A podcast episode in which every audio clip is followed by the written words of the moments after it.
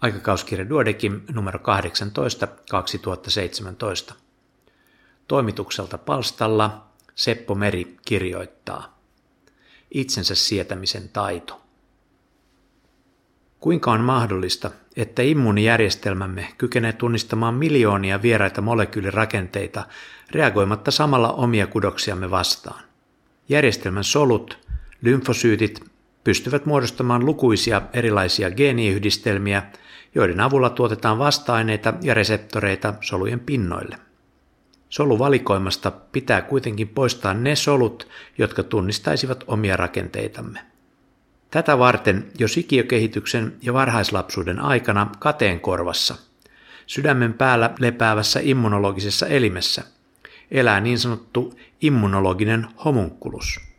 Tämän pienen ihmisen genomia avataan tilapäisesti kateenkorvan epiteelisoluissa, jotta immuunijärjestelmän T-soluille voidaan näyttää elimistön eri osissa olevia tai sinne myöhemmin ilmaantuvia valkuaisaineita.